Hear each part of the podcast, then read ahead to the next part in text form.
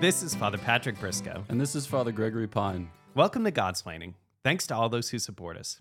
If you enjoy the show, please consider making a monthly donation on Patreon. Be sure to like and subscribe to Godsplaining wherever you listen to your podcasts.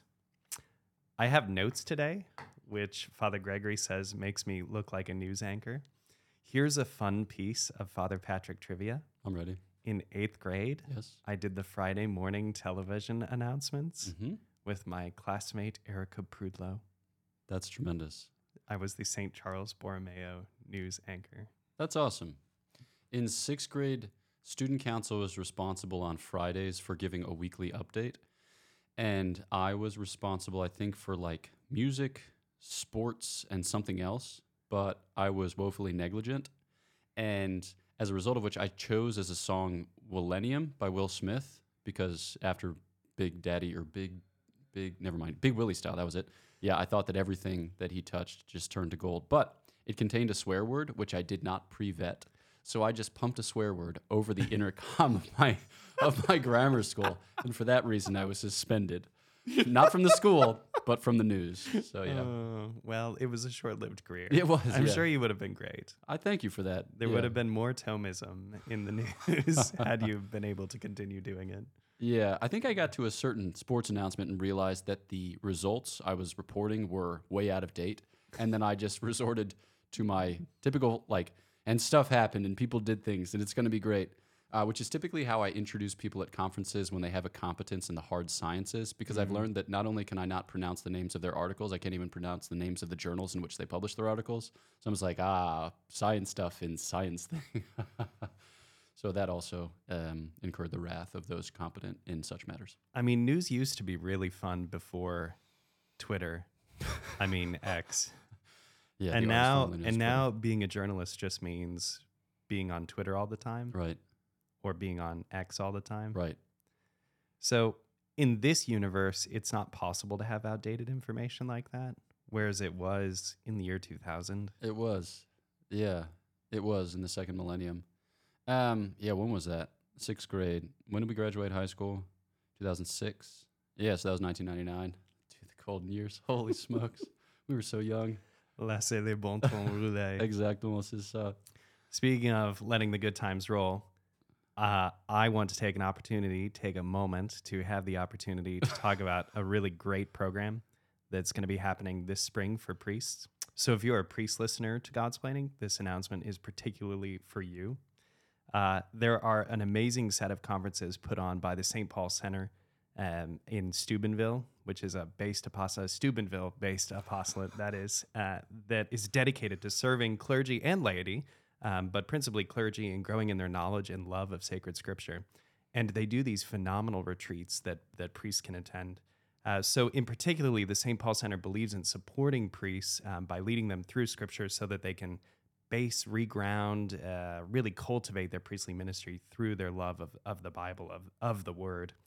So they host three annual conferences each year, uh, and these are some of the largest conferences of priests in the world. Um, they're, they're very successful. They get they get a, a lot of men together, and they're an opportunity for priests to join world class presenters like Dr. Scott Hahn, like Dr. John Bergsma, for four days of engaging talks, scriptural formation, fellowship with their brother priests, and spiritual renewal.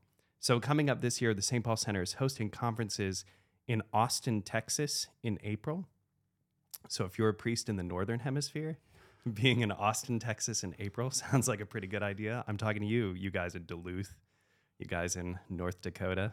So, so the first set is in uh, the first set of conferences in Austin, Texas, and in April, and in Wheeling, West Virginia in July.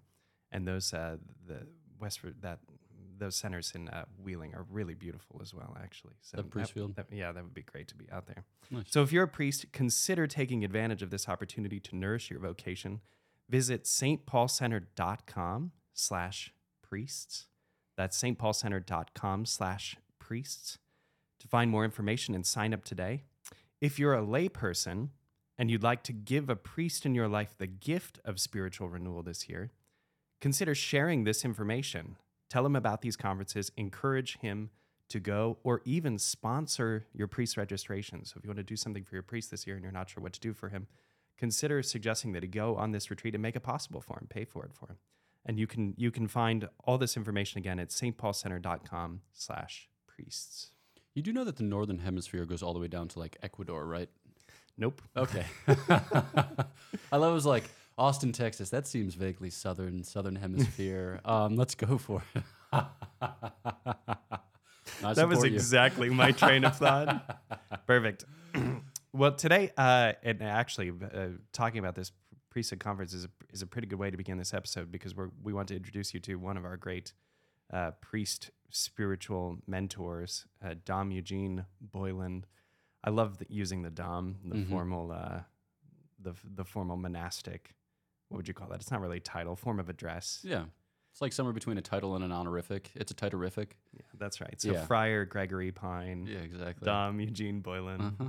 Fra Gregory, Fra Gregorio. Exactly, yeah. Let's see. If I were like a plotting political type friar in southern Italy in the late 19th century, then I would go by such a name.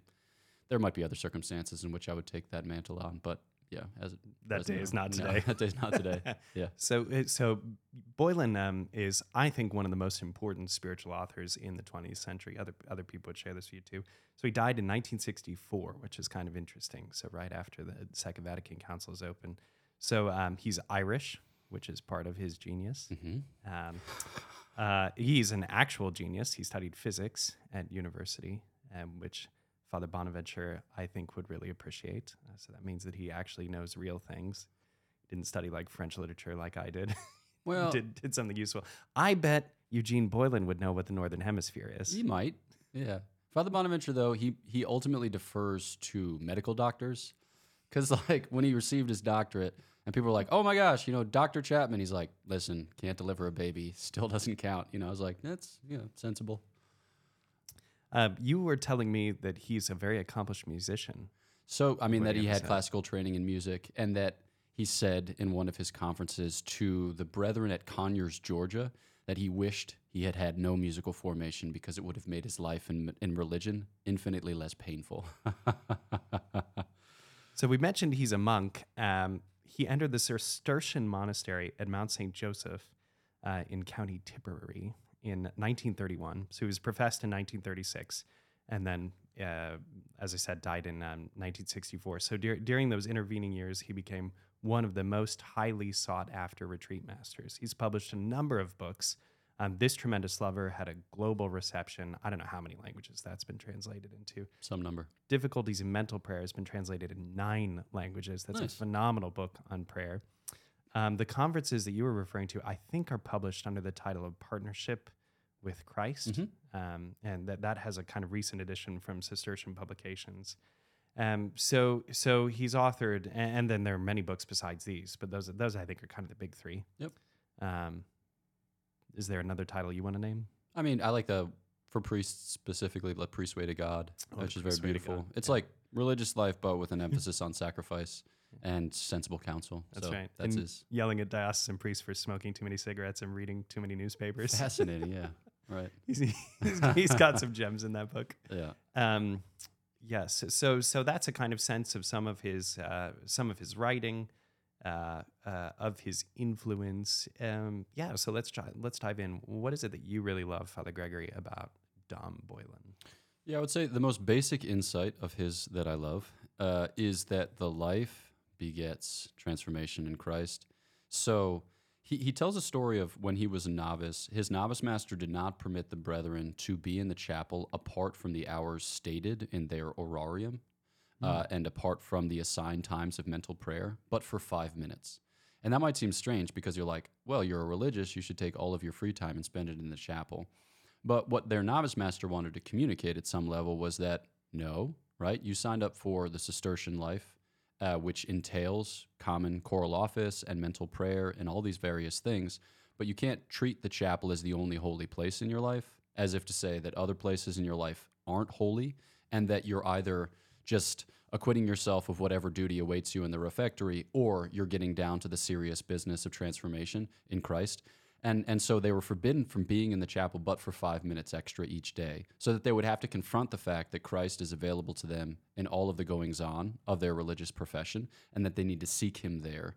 Because I think, you know, especially in the 21st century, a lot of us are haunted by the fear that, that our real life is elsewhere, that it's somehow escaping us or eluding us, or if we but had more in the way of spiritual competence, then we could, you know, crack the code or unlock the the the inner sanctum of spiritual transcendence. But that's just not true. It's like your real life is here. It's in front of you. You just have to confront it and ask the Lord to yield not like the meaning of it as if you were mining for meaning, but like yield the grace of it so that way you could be, you know, present to the Lord, present to those whom you love, and then be about the business of of conversion. So I just love the sensibilities that it all matters, not to burden you with expectation, but to free you from a kind of Gnosticism which would look elsewhere for the meaning of your life.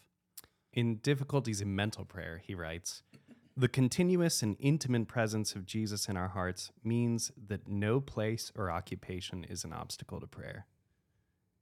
Ouch. Yeah, yeah. Okay, so the continuous and intimate presence of Jesus in our hearts means that no place or occupation is an obstacle to prayer. We're not compelled to go outside ourself to find the God to whom we wish to speak. We are not compelled to hide our working clothes, so to speak, nor to cease from our weekday labors before we put ourselves in his presence. Not only, Boylan says, is he already present wherever we may be, but he is actually sharing our work so that our work is rather a means of prayer than an obstacle to it. Yeah. And that's like the keen insight is that so your work is not a replacement for prayer. But if your work is an overflow of prayer, or if it's an expression of prayer or concretization of prayer, any of those things, then it's blessed. Right? So I think a lot of people say, oh, I couldn't possibly dedicate X number of minutes to prayer on account of the fact that I have these various important duties, some of which are holy duties to equip myself of. People don't talk like that. I only talk like that. People would be like, I can't pray that much. That's crazy. I'm busy, even cool busy. Um, but what Boylan is saying is no, right? You have to hold the gaze of Christ, and in holding the gaze of Christ, nothing can deflect you from your purpose. And then you can seek His face in all of these various goings on without losing, rec- you know, like your recollected state, or without losing your consciousness or awareness of God's presence and of specifically His blessing of whatever task lays ready at hand. So I think that that's super powerful because you know life life can be sad, but it needn't be lonely, right? In the acute, isolated sense of, you know, without recourse to the Most High God. And I think he gives us, yeah, some some sweet insights which help us, you know, to appreciate that. One of the themes that I'm really struck by is just the way that he talks about God's love. It's it's incredible. I, I don't think there's someone who manages to do this the way that Boylan does. I, I think it's singular. Uh, I think it's exceptional. I think it's very profound and it's deeply consoling. Mm-hmm. Um, so one should get a sense of this because the man named his great work "This Tremendous Lover." But even still, uh, when you when you open that book and you start looking through it and you page through the number of times he starts talking about God's love, it's deeply it's deeply meaningful and um, and, and, deeply pro- profound. So some of, some of my great hits on love from this tremendous lover. It would be a grievous error, he says, to conceive the love of God as anything which essentially involves sense, emotion, or feeling. The love of God lies in the grace aided will. It presupposes the intellect insofar as the will needs its cooperation to love, for the will is a blind faculty. But in practice, one need only attend to the will. Hmm, I love that. A very high degree of love of God is quite compatible with an absence of any feeling of emotion and even with the presence of a feeling of distaste for the service of God. Mm. Uh, so, so this, uh, and this is very early on, by the way. This is one of the first pages of this tremendous lover mm-hmm. that, that, he lays out this this plan. So it shows uh, that Boylan has a profound understanding of human anthropology. He understands who human beings are. He understands us. He's talking about the the interface of our intellect, of our will, and what it means to seek after God, even when when those faculties um, when those faculties need to be reined in, so to speak, when they need to be commanded to seek God. And I think that's so important because there are so many times in the pursuit of religion where we're just not feeling it, where where we're, where we're feeling tired, where the sin of acedia just sneaks in, and we kind of sorrow in the face of holy things, and we need to rekindle the the fire, the desire to want to be with Him. And Boylan here is talking about how uh, that that that that point in our life is not actually indicative of God's love for us or our love for God. A very high degree of love of God is quite compatible with an absence of any feeling of emotion, he says, or even with the presence of a feeling of distaste for the service of God, hmm. which is why it's so important to go to Mass, so important to be faithful to our prayers. Um, uh, to the to the divine office, to all the obligations of our life, even when we're when we're just not feeling it. Yeah. Now it's interesting. Whenever you read a spiritual author, you read that spiritual author in light of his or her nature and nurture. You know, like in light of his or her background, um, you know, cultural, societal commitments, particular view into the life of the church. And so, you know, here's a guy living in the 20th century of Irish descent. He's often uh, he's he was the prior or you know like the superior abbot. I've forgotten exactly the language of a variety of different communities, but like Russ Abbey, and then there was one in Australia where he was there for a time, and then but so like he had various experiences of one being a retreat master, but two being a superior. Um, and so he, but he has this real capacity for the humanity of others, a kind of knack for the humanity of others. And even while you might say, ah, he's Irish, you know, he had his emotions surgically removed at a young age, and so we can expect him to say stark things like we just heard read. But it's not. It's not that. I think it's like on the one hand, we expect too much of ourselves interiorly because we expect all the feelings and all the thoughts and all the experiences. But on the other, like on the other hand, we don't expect enough of ourselves because we don't actually believe in the grandeur of our our choice for God. That isn't to lean wholly and entirely on the choice and say it's all that matters and nothing else does. Um, but you know, like forgiveness, for instance, if you want to forgive somebody, you have to for- choose to forgive that person, and then choose to forgive that person, and then choose to forgive that person.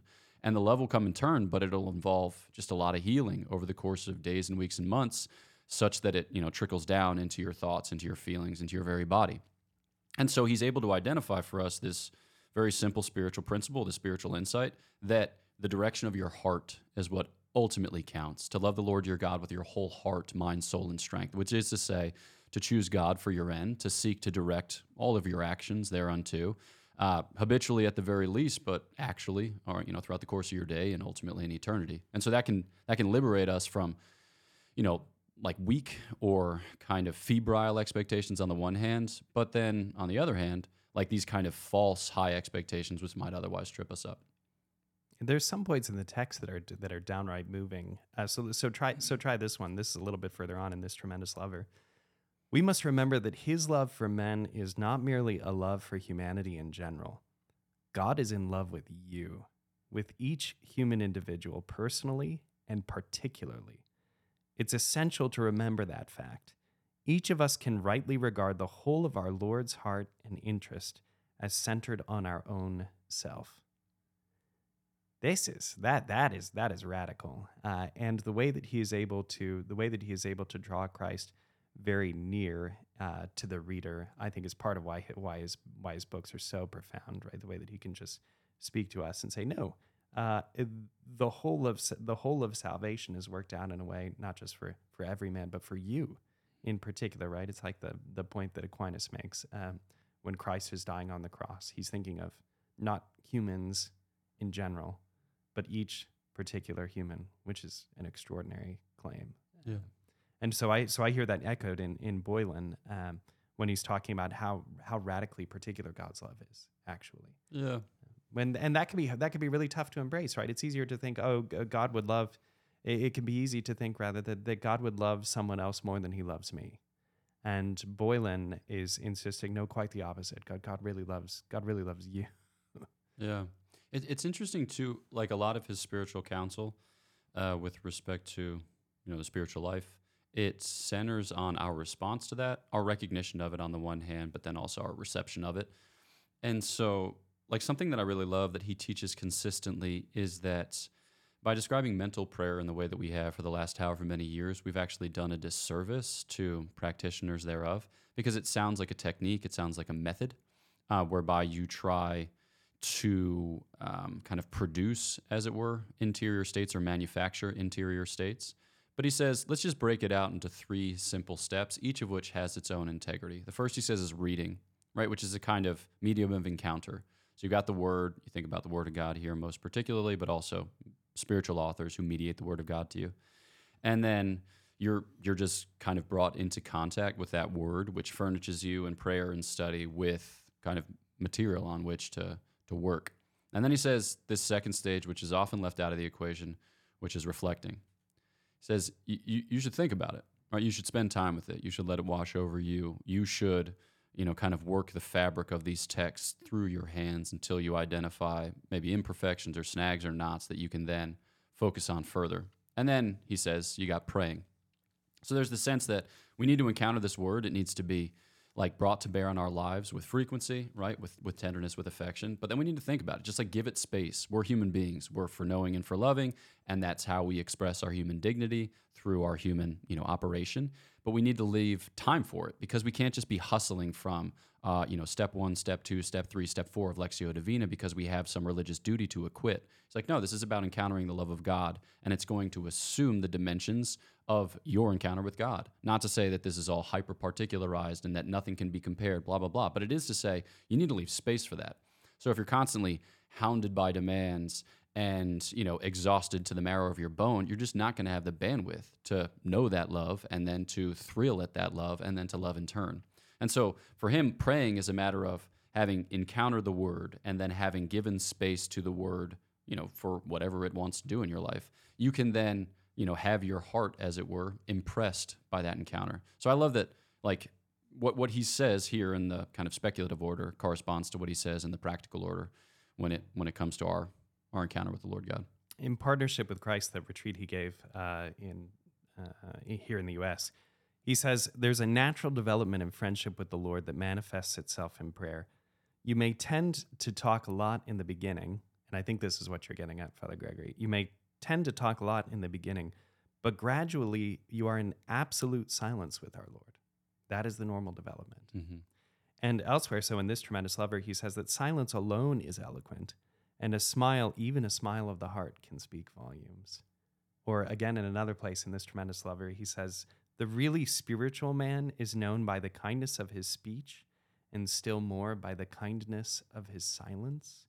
He is always ready to find pity and sympathy for everyone. And so there's, there's a kind of trajectory there that that uh, that that I think could be planned out right about how how what you're suggesting informs prayer and then the shape of our life it spills over from that right Mm-hmm. um, being able to just be with God and be be happy there be be with God in silence um, uh, insisting that it's eloquent that it's not a cold thing that it's a warm thing um, fills over spills over into life um, Boylan says uh, in in such a way that it, it makes a man kind and compassionate and um, ready ready to pity others. Yeah. And again, you know, he was charged with the governance of these big monasteries, which were like, you know, small villages of highly motivated, probably perfectionistic men driven to the service of God who retained their human weaknesses or defects or excesses of character. And so he's thinking particularly about like how the love of God um, has how, how it takes shape in a human community, which human community is ordered to that perfection, but still working its way towards it. Um, and so this idea of like that our our relationship with God is often very simple, right? Modest, hidden, secret, all that. Uh, it can give us a kind of space for encounter with the other too. That's patient, that's merciful, that's kind. Um, because I think that if we're all just driven in our relationship with the Lord, seeking to derive from it certain spiritual fruits or benchmarks of, you know, uh, like the heights of perfection, then we're just going to grind ourselves and grind others up in a dread progress, which may or may not be in correspondence with the grace that God is giving. And so I think he's saying, like, you know, the Lord takes the takes the initiative, and we're here to respond to that initiative in simplicity and in humility and then to kind of reverence that work in the lives of the others with whom we live facilitate it you know encourage it in small ways but just simply to be to be present to the lord you know like we can't we can't heighten all of these um, demands or or strain all of these relationships in a way that doesn't actually correspond with with reality. Yeah, and I think that's where um, worrying about our sins, worrying about our history, worrying about our temperament, worrying about our character, worrying about all these things actually inhibit the way that God wants to wants to love us and the things that God can and will do in our lives, right? Um, because for for Boylan, the point is that God's God's love is infinite, and all you have to do is make space for it and let it let it work, Mm. and let let Him form you. Because in the end, that that's all that's all the Lord wants is for you to know His love and to return it back to Him. Um, and I, I think that's a that's a really fundamental point in his writing. yeah yeah yeah no there's there's a great simplicity and a great i think the words that i come back to are simplicity and humility. It's very masculine you know so there's an assertiveness to it. It's like Mhm. this is true and this is false. Or you know this is the way forward and this is the way backward. Uh, and yet, there's this real kind of tender compassion for human weakness and human woundedness, and then just a kind of patience, as it were, or um, a spirit of accommodation, as it as it were, uh, for the human process and the human progress, which inevitably takes time and occupies space and looks a lot sillier than we could have formerly imagined. So, by way of conclusion, if someone wanted to get into Boylan, if they wanted to say, okay, I want to get to know this man and allow his spirituality to begin to influence mine, where would you recommend they start? I, I'd recommend difficulties in mental prayer. Uh, Ooh, interesting. because it's short, it's simple. I think it corresponds to our experience. This tremendous lover, lover is more of a dogmatic treatise.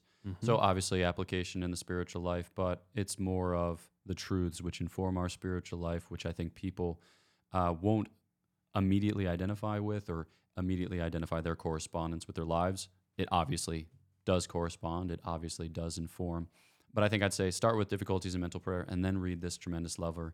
And by that point, if you're hooked, then you're going to do more difficulties in mental prayer, partnership in Christ, and then priest way to God. I think everybody can benefit from that. But um, obviously, priests will have more in there that they identify with.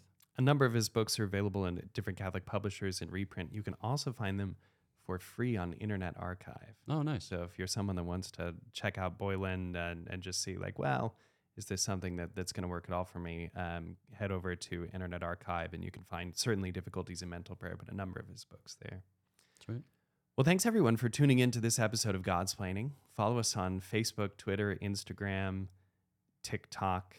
Like, subscribe, and leave a five star review for all of our content. If you'd like to donate to the podcast through Patreon, please follow the link in the description. You can also follow links in our show notes to shop Godsplaining merch and to get information on upcoming Godsplaining events.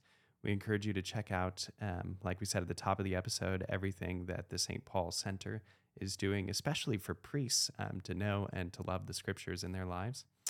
Until next time, friends, thanks for tuning in. Know of our prayers for you. God bless. Paul Bonaventure. If you had the choice between holding a toad and subscribing to a YouTube channel, what would you choose? Subscribe to a toad holding a YouTube channel. Oh my gosh. Please subscribe to a toad holding a YouTube channel, especially if it's ours. Cheers.